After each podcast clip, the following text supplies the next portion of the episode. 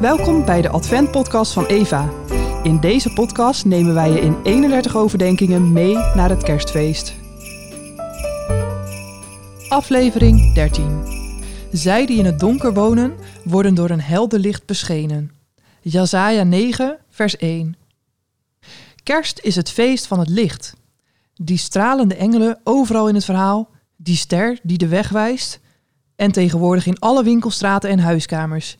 In elk land ter wereld, hoe stiekem soms ook, wordt kerst gevierd. Waarom dat licht? Licht laat je zien waar je bent. Licht toont je de werkelijkheid, net als Jezus. We vergeten zo vaak dat de wereld geliefd is, dat alle mensen geliefd zijn, dat wij geliefd zijn. Jezus laat het zien. We kunnen ons niet voorstellen dat macht kan dienen. Jezus toont dat. We geloven niet dat nare herinneringen betekenis kunnen krijgen, zoals zelfs een kruisiging nog in een opstanding kan overgaan. Jezus belicht dat. We kunnen niet zelf bedenken wie God is, de diepste werkelijkheid van alles. Bij wie alles begint, bij wie alles eindigt.